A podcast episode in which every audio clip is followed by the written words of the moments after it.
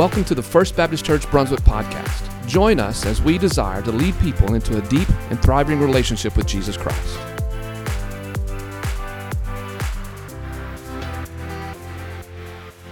Well, amen, amen. If you have your Bibles with you this morning, and I'm sure that you do, would you please take them out and go to the book of Romans?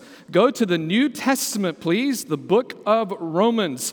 Um, Matthew, Mark, Luke, John, Acts, and Romans. As we are nearing the end of our summer sermon series titled Summer Love Learning to Love Like Jesus. And over the past uh, over the past several, several weeks, we've been looking at different aspects of, of God's love and what it means to love like Jesus. We've looked at uh, uh, loving with our words, we've looked at loving our back to Jesus, we've looked at loving our enemies. And then next Sunday, I've asked our student pastor, uh, Ethan Floyd, to conclude our series uh, by speaking on the subject of loving the lost. If there's somebody who can speak on loving the lost with some passion, it's our student pastor, Ethan Floyd. Can I get an amen on that one? Uh, yeah, he loves, he, he, he, can, he can preach to a tree, and the tree will pray to receive Jesus Christ.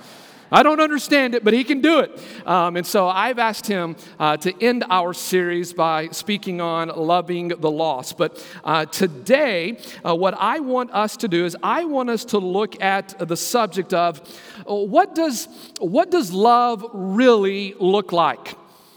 What does it really, really look like? I think we understand it, we get the concept, but in our everyday life, what does it really uh, look like? Um, is, is there a recipe for love? Or the things that we can do um, that, that says we have love and that we are loving? Well, in Romans chapter 12, verses 9 through 16, that's our text this morning. At first glance, it seems like it's a rather unconnected text. It looks like a bunch of, of disjointed commands as I was uh, studying this text all week, and there were short pithy statements. I kind of thought um, it's, it's kind of like reading a fortune cookie after you have Chinese food with those short, uh, pithy statements. Romans chapter 12, 9 through 16 are these short statements. They seem like they may not connect, but, but hopefully by the end of this message, three hours later, we are going to understand that this that love is the theme that love connects all of these commands that Paul shares with us in this chapter and in these verses. Uh, John Stott, um, one of the great theologians of our time who passed away just recently, uh, John Stott said this about Romans chapter 12, 9 through 16. He says this This is Paul's recipe for love and it has 12 ingredients. Another, another uh, commentary said this that verses 9 through 16 is arthritic cream for arthritis. Anybody in here have arthritis? I can't raise my shoulder because I have arthritis in my shoulder. That's what it is. Well, it says arthritic cream for arthritis. What is arthritis? It's when your joints don't work together or have a hard time moving. So, arthritic cream puts, puts this uh, lubrication on the joints so that they may work together. And, and what Paul is saying in verses 9 through 16 is that there is something that is arthritic cream for the one who has arthritis, and that thing is love. If you were to take just a few seconds to look back in Romans, in Romans chapter 12, we see uh, what Paul is talking about. Paul is saying to us that we as believers, we need to uh, be transformed by the renewing of our minds, that we need to give our lives uh, to Christ wholly and completely. Then in verses 3 through 8 of Romans chapter 12, Paul says that everybody in the church has a gift. And that Paul says that God has given you a gift according to his plan for your life. And then Paul says everybody within the church has different gifts. And Paul says that, that these gifts are important and that these gifts are needed and that, that the church needs all of these different gifts. But what, but what Paul comes to is, is this that these gifts make up one body, and sometimes the body doesn't work well together. Can I get an amen on that one? Sometimes the body doesn't work well with one another. And so, what Paul says after talking about gifts, after talking about God has a plan for your life within the church, within the local body, Paul says this, but there's a key ingredient that makes all of this work together. and it's love. And what Paul says, really, really what the New Testament says is if you have not love, then you really don't love the Father. And so in our text, Paul is talking about the local church. He's talking about the local body. We all have different gifts. God has given us those different gifts to be used in the body, but it's love for one another, love for the gospel, love for God that pulls us all together. Well, look at verse number nine, and let me read the entire text to you, nine through 16, and then we're going to make our way through our text this morning. If you're excited to be here this morning, say amen. Verse number nine, follow along in your copy of God's word. There's words on the screen behind me as well. Verse nine says this Let love be without hypocrisy. Abhor what is evil and cling to what is good. Be devoted to one another in brotherly love. Give preference to one another in honor, not lagging behind in diligence, fervent in spirit, and serving the Lord. Rejoicing in hope, persevering in tribulation, devoted to prayer contributing to the needs of the saints, practicing hospitality. Bless those who persecute you, bless and do not curse. Rejoice with those who rejoice, and weep with those who weep. Be of the same mind toward one another. Do not be haughty in mind, but associate with the lowly. Do not be wise in your own estimation. Let's, let's pray. Father, uh, we come before you this morning. And at this time, Father, we humbly bow our knees and our spirits to you. And we submit to your word, which we believe is the truth. We believe it is the unchanging truth. And Father, I, we believe it's the plumb line that we need to measure up to. And so, Father, this morning, I pray that we will look at your word. Holy Spirit, examine us. And when we leave this place, Father, I pray that we would be filled with love, so much love that the world around us will say, What is in you? And we can say, It is the love of Jesus. Can I tell you about him? In Jesus' name we pray. And everybody said, Amen. Well, here is Paul's recipe for love. Uh, I hope you, I hope you brought your pen. Uh, you want you to write some things down. So here you go. Number one, here's what Paul says. This is what love really looks like. Number one, write this down. Love must be genuine. Love must be genuine. Look at verse number nine. He says, Let love be without hypocrisy. Many of you may know what hypocrisy means it's, it's the idea of being an actor. In ancient days, uh, an actor would wear a mask and the mask would show what kind of uh, uh, uh, uh attitude it was to portray, whether it be a smiley face, uh, a frowning face, a crying face, and the actor would speak out from under the mask. That's what hypocrisy literally means. It means speaking out from under, meaning what is on the outside may not necessarily be what's on the inside. And here's what I know about us as Christians I know this. This happens, it happens at church all the time, right? You ever gone up to somebody, you see them walking down the hallway, and you say to them, Hey, brother, how you doing? It's so good to see you. Oh, I'm so glad you're here. And you say all these great things, and you look at your spouse and you say, I can't stand that guy. You ever done that? You look at them go, oh my gosh, uh, do, do, you know what I'm talking about? And you say, oh, you act so good, but internally you say to your spouse, you know, I really don't like that guy. This is what Paul says. Love, Paul says, that's not love. Paul says love is without hypocrisy. The, the, the, New International Version calls, calls this word hypocrisy. He says, Love must be sincere.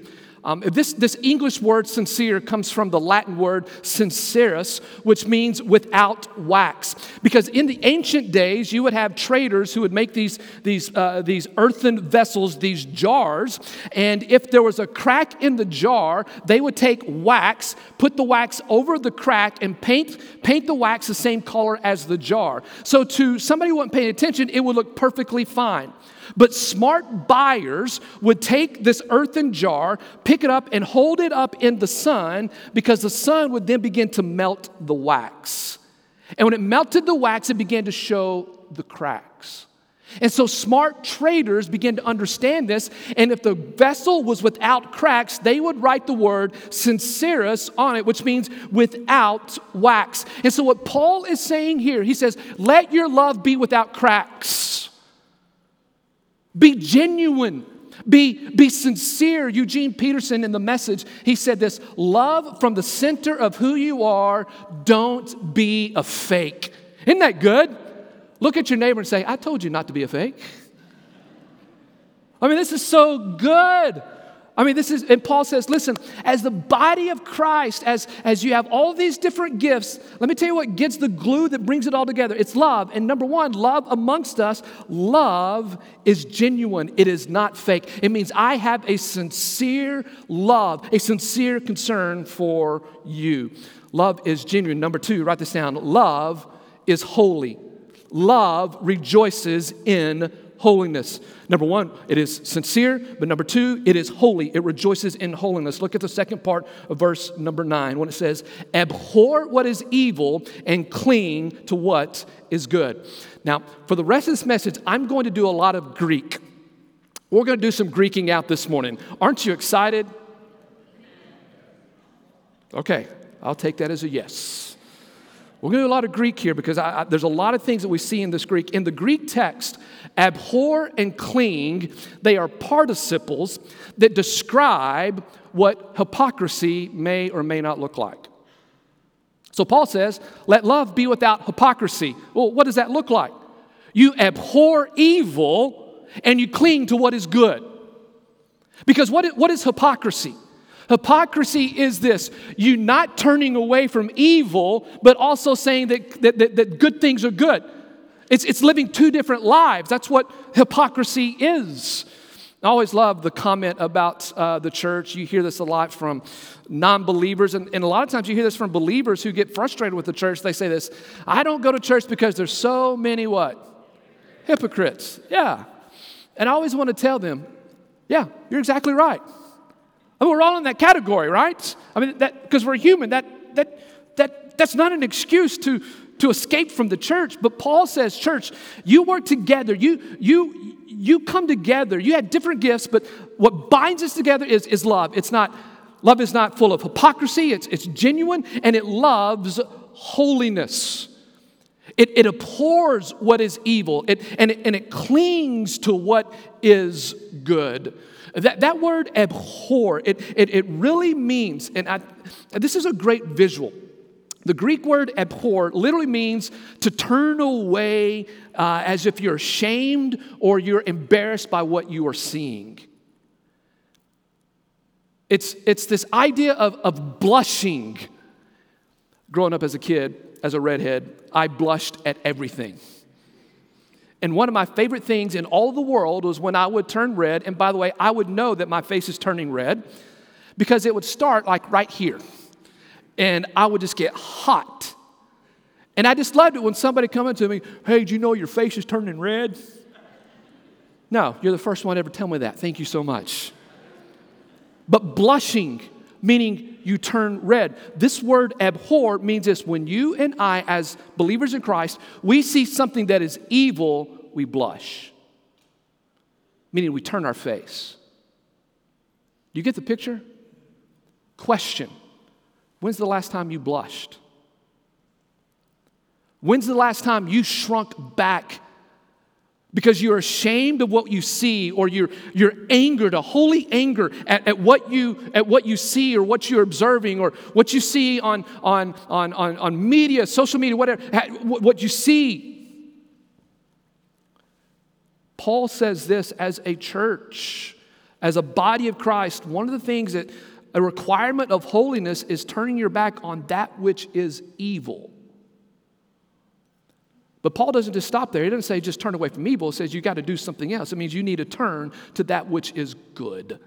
You cling to what is good. The Greek word is, is our English word glue. He says, You turn away from that which is evil. You don't look at it. You don't participate in that which is evil. And you turn and you look at what is good and you stick to it. You cling to it. Later on, Paul would say, Whatever is right, whatever is trustworthy, whatever is good, whatever is holy, whatever is praiseworthy, dwell on these things. And Paul says, listen, if you're a church and if you have all these giftings and you have a certain gift and you have a certain gift and there's things that you do better than I and, and I do better than this and you do better than this, and, but what brings you together is this, is this strong desire that you want holiness. And this love must be holy. And that's one reason why we as a church, when we see evil in the life of another believer, folks, we have to go talk to them. And we come to them, we speak the truth in love and say, listen, we need to turn away, turn away from evil. We need to cling to what that is good. Love is genuine, love is holy. Write this down. Number three, love begins within the family. Love begins with the family. Romans 12:10 says this, "Be devoted to one another in brotherly love." Now, I spent a lot of time on verse number 10 because there's a lot of things in the Greek that we don't see in the English here. Be devoted to one another in brotherly love. Here is here's the Greek version of it right here. I think it's on the screen, the Greek version of it.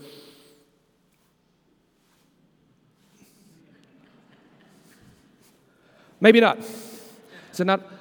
Okay, all right. I'll say the Greek version to you. How about that? I don't know if you can catch it or not, but here you go. Here's the Greek version of be devoted to one another in, in brotherly love. Te Philadelphia, eis alailus, phila astorgoi. Te Philadelphia, eis alalus, philo storgoi.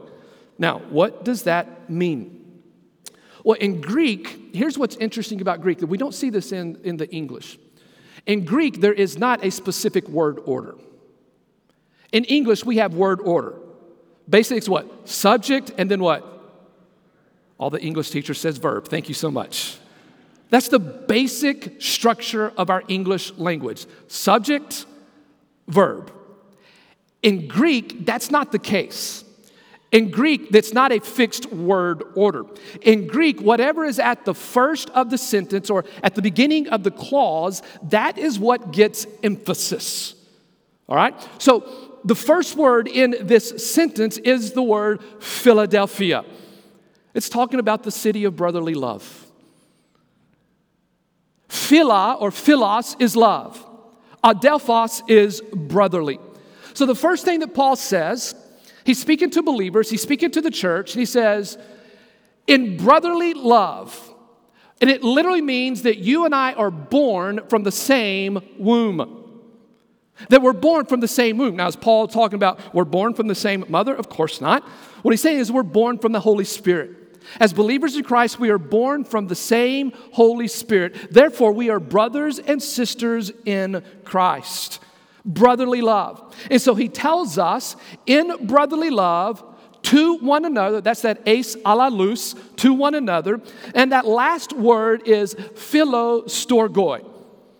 Now, here's what's interesting you don't see this in the English, but in the Greek, Paul uses two different words for love Philadelphia, brotherly love, phila storgoi, which means a family love.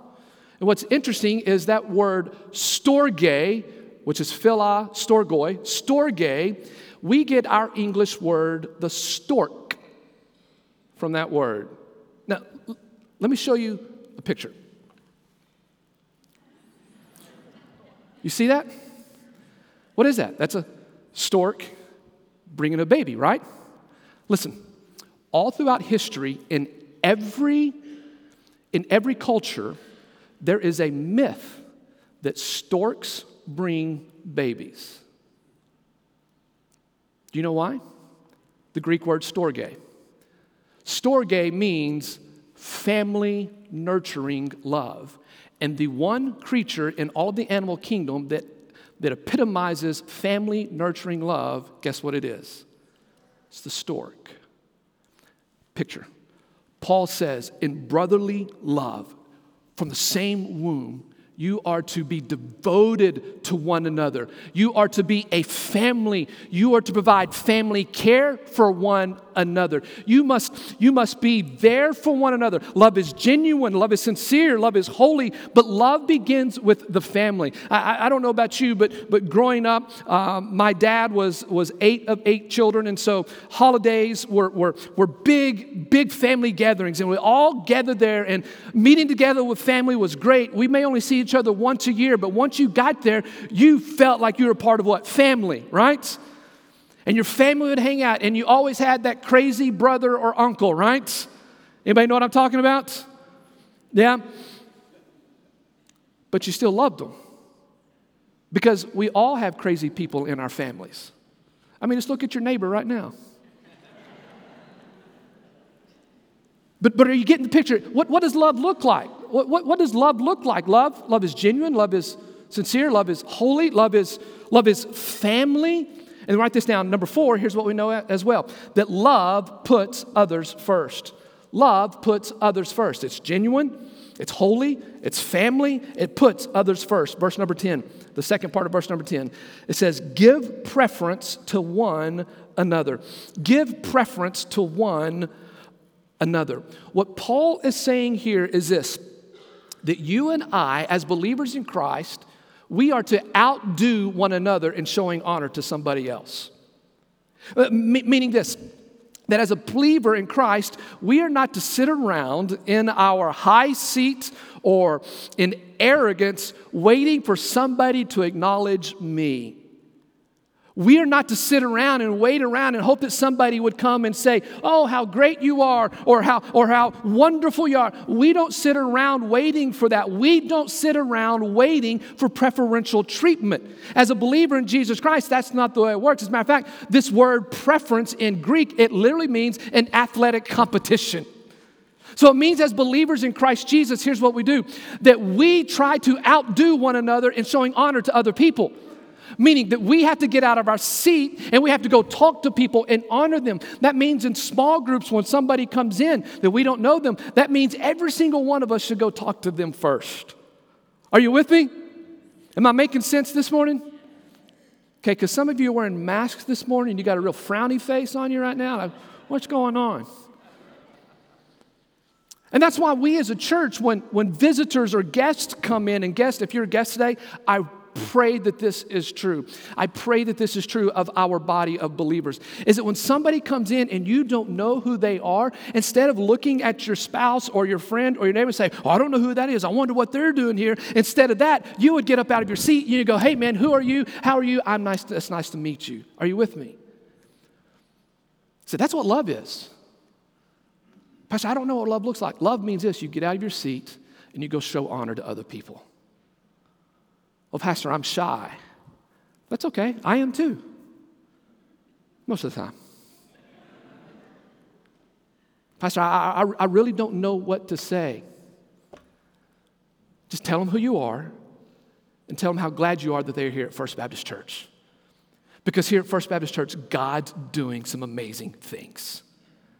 God is alive and moving in the life of our church. So, what does love look like? Love is genuine. We're not fake people. We're not fake. Love is, love is holy. We, we put away that which is evil and we clean that what is good. Love is, love is family. It, it puts family first and, and it begins within our family. And then, four, we put others first. We are looking outward. And then here's number five write this down. Love must be enthusiastically focused. I like that. Verse, uh, verse number 11 says this that we are not to be lagging behind in diligence, fervent in spirit, serving the Lord. Um, uh, I, I like this because really what Paul is saying is this is that we need to be fanatics. That's what he's saying. We need to be fanatics, meaning that we need to be filled with enthusiasm, that we need to be filled with joy, that we need to be filled with, with the life that comes from being in the presence of, of the holy God. We, we need to be we need to be like the fan who goes to, to, to football games and yells himself hoarse. We, we need to be so enthusiastically focused uh, about who we are in Christ and about serving the Lord. And Paul says, listen, do not lag behind in diligence. That, that phrase literally means don't be lazy. That could work in our culture today, amen? Don't be lazy. Get up and work. That's what it's talking about. Don't lay around waiting for things. You do not lag behind the diligence. You get up and you go serve. Be fervent in spirit. That Greek word for fervent little means be, be a boiling pot, boiling over, which means you understand as a believer in Christ that, that we don't have much time to waste because Jesus Christ is returning soon.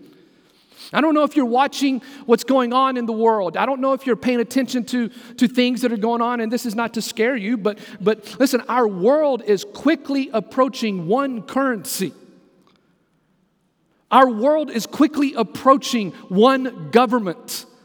I mean, you, you, see it in the Middle East, you see it, you see it in Europe, you see things are approaching. God is orchestrating the events for his soon coming return of his son. Folks, we don't have time. Why do we not have time? Because listen, as soon as Jesus comes back, our loved ones who are not believers in him, it's over.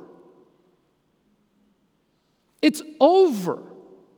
And so Paul says, Listen, I've given you gifts, I've given you strengths.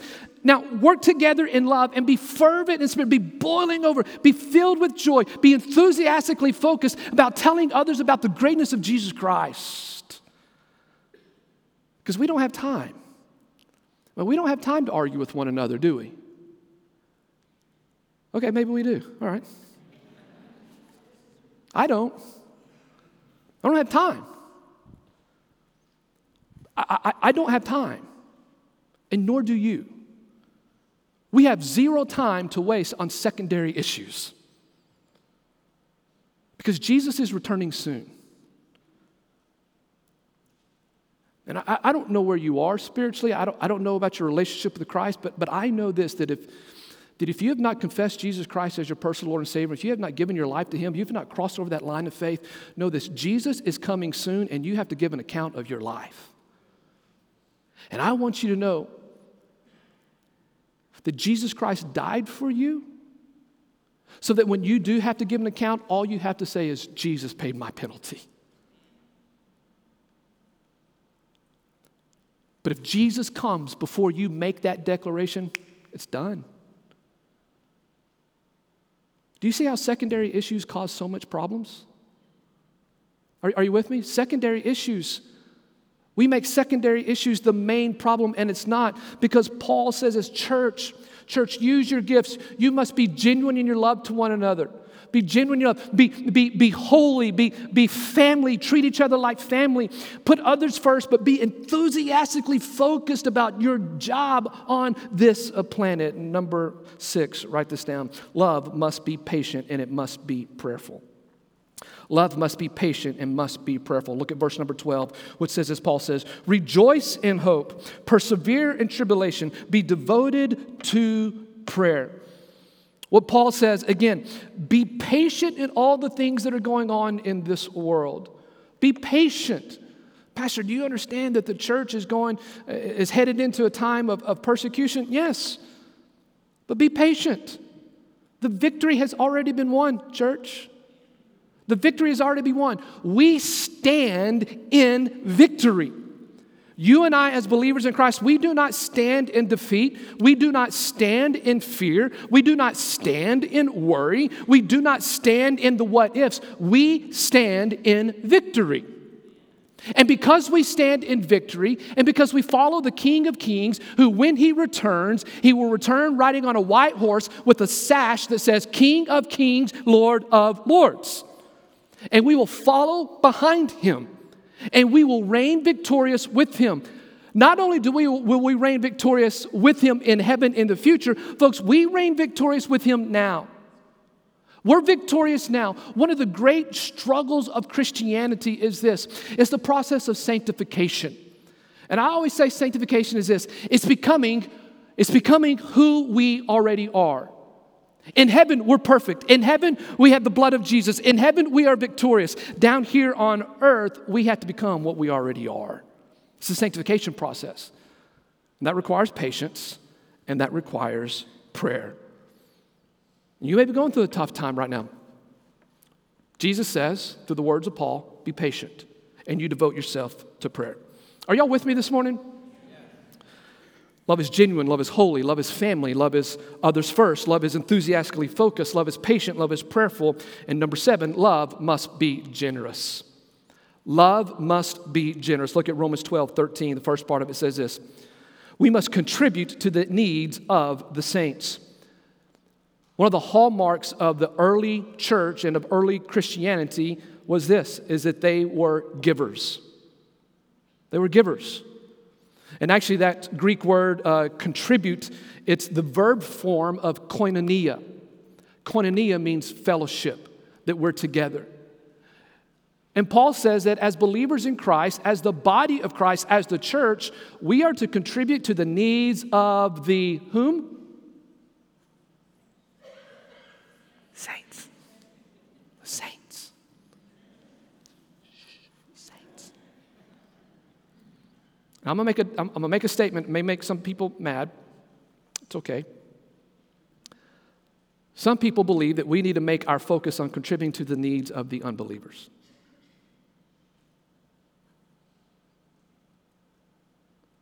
What does the Bible say to the saints? Why? Because the New Testament later says this about a leader in the church. If he cannot take care of his own family, he's not qualified to lead the body of Christ. Are you with me? We are a family. So when we see a family in need, when we see somebody who's hurting, the saints come together based on love and we take care of our own.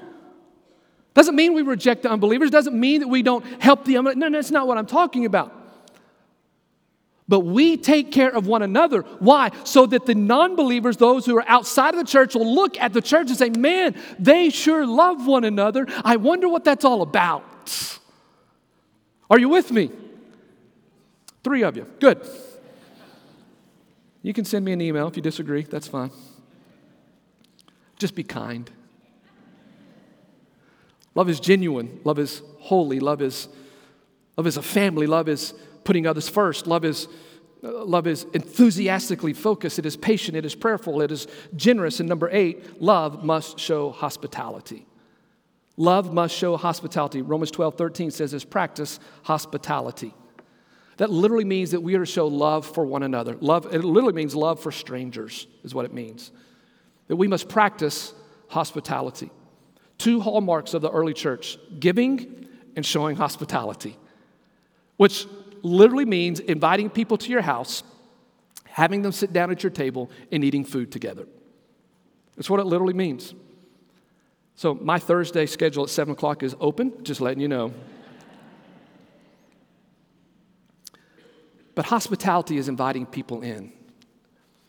I think you all agree that we are a culture that is moving away from, in, from any human interaction, physical interaction. Would you agree with that?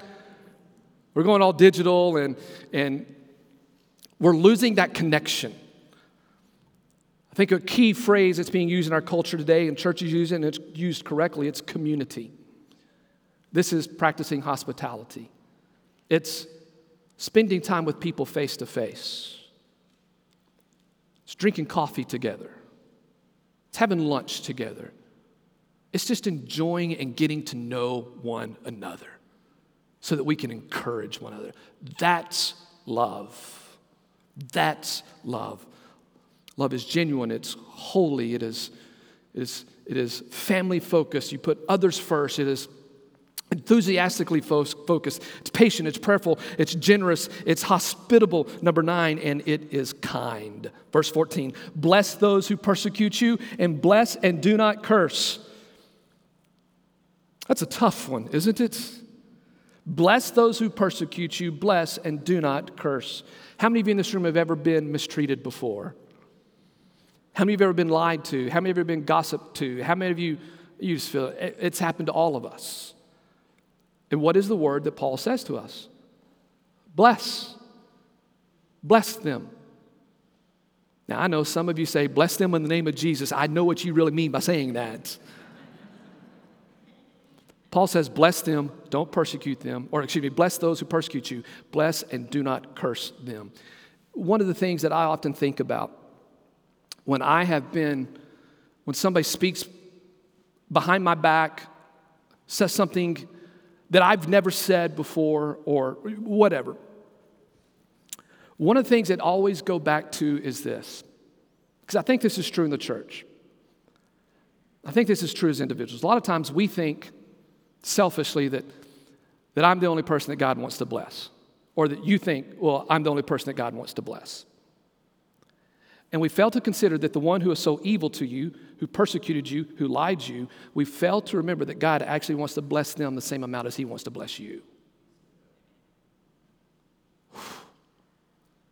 When I stop to think, you know, God, this person may not be walking in the Spirit, but Lord, help me to remember that you want to bless them just as much as you want to bless me.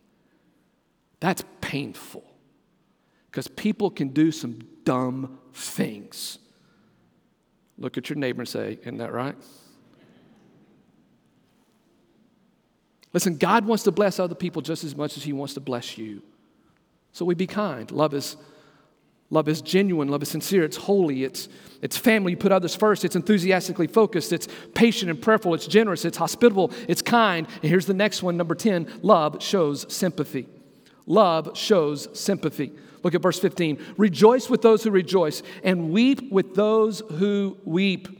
Rejoice with those who rejoice. Weep with those who weep. This goes to spending time with people. Get involved in people's lives. Church, we need to be involved with other people. Cry when bad things happen. Dance when good things happen, just not on a Sunday morning. Just don't dance on Sunday morning. It's a joke. It's a joke. After 12 o'clock is fine, but not before 12 o'clock. What it means is, folks, we have emotions. Being stoic, being stoic is not necessarily a good thing at all times. Rather, you cry when people cry. One of the greatest things, I, you know, as, as a pastor, I deal a lot with, with death. And I've had a lot of people ask me, they'll say this, Pastor, what do you, what do you say to those family members who are going through death? And I'll be honest with you, I have no idea what to say. But I know this one tear that comes down my cheek is enough. Always think of Job's friends. Do you remember the story of Job?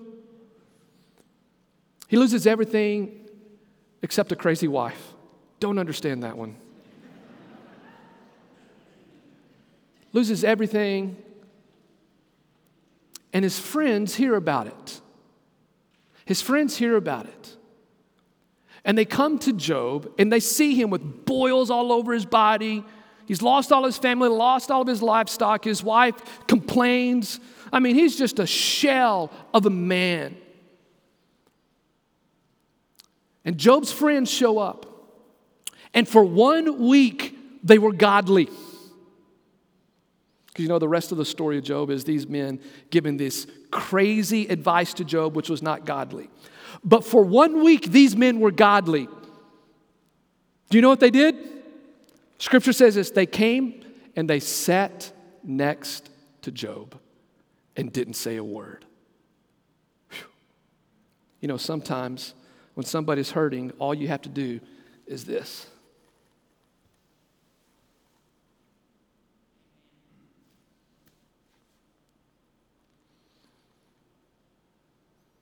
And you don't post it on Facebook that you went and sat next to somebody. Selfie. No. You just sit. How long do you sit? I, I don't know. I, I don't know. But you just sit. That's love. That's love.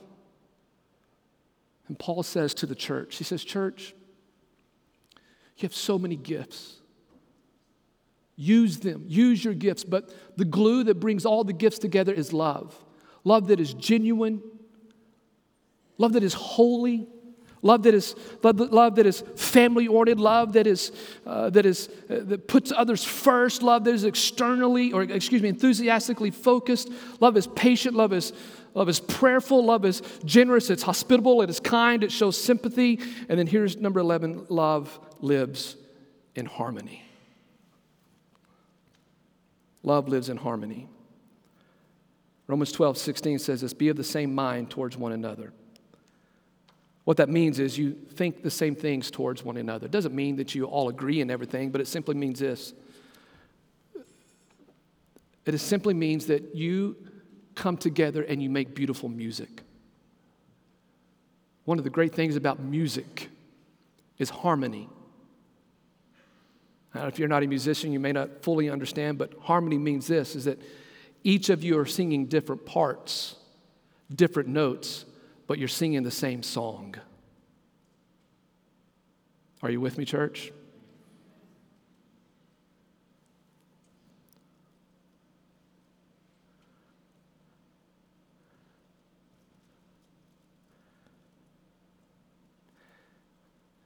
You're singing the same song. Different parts, different instruments, but in harmony. And it is literally music to the ears.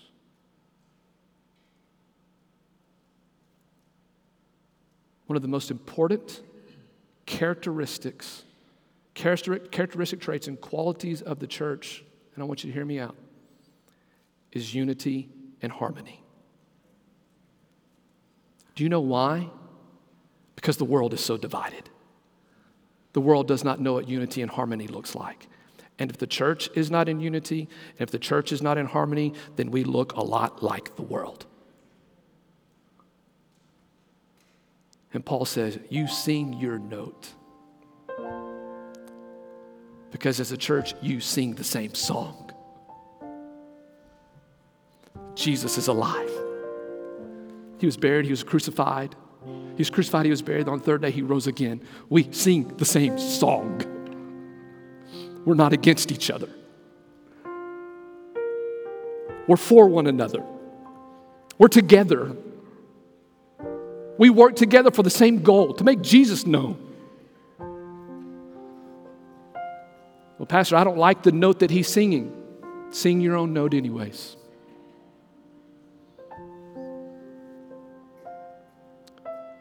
Love is genuine. Love is holy. Love is family. Love puts others first. Love is enthusiastically focused. Love is patient and prayerful. It's generous. It's hospitable. It is, it is kind. It shows sympathy. Uh, it lives in harmony. And then the last one, and then we're done, is that love shows humility. Verse 16 says this do not be haughty in mind, but associate with the lowly. Do not be wise in your own estimation. I love the way Eugene Peterson in the passage says this. He says, Don't be a snob. Isn't that good? Don't be a snob. Church, my prayer for us, because I believe this with all of my heart that our love for one another would be so strong that secondary issues fall away because of the love of Christ and for the love for one another. Because I believe with all of my heart, if the churches loved each other better, the world would be a much better place. Church, I love you. I'm so proud of you. But I know this the Bible calls us to love even more. This is what I know love is because the Bible tells us this. That, w- what is love? Love is this that God willingly gave up his son for us, and that we need to do the same for one another. E. Stanley Jones, who was a missionary to India, was preaching on this topic and a person who was listening to him preach, who was a pastor, came up to E. Stanley Jones and said, They said, Pastor, I, I understand what you're saying about love, but I've got this one church member, and it's just not getting across. I don't think this love thing is really, really working. And he said to E. Stanley Jones, What do you think I should do? And E. Stanley Jones said this. I love this. He said this increase the dosage. Church, let's increase the dosage. Father, I thank you for who you are. Father, you're so good. You're so kind. And you're so loving. And I say thank you. Father, I pray in the name of the resurrected Savior, Jesus Christ, that you would continue to fill us with love and that we would overflow with love for one another, overflow with love for you. So, Father, when we leave, people will say, What is, What's going on? What is there? And all we have to respond to is it's the love. It's, it's the love of Jesus and not the love of the world. It's the love of Jesus. And Father, if we have fallen short in any of the areas that I have been mentioned this morning, God, forgive us, restore us, and renew within us a love for you, Father. And Father, we commit to you this morning that we're going to increase the dosage. In Jesus' name we pray. Amen.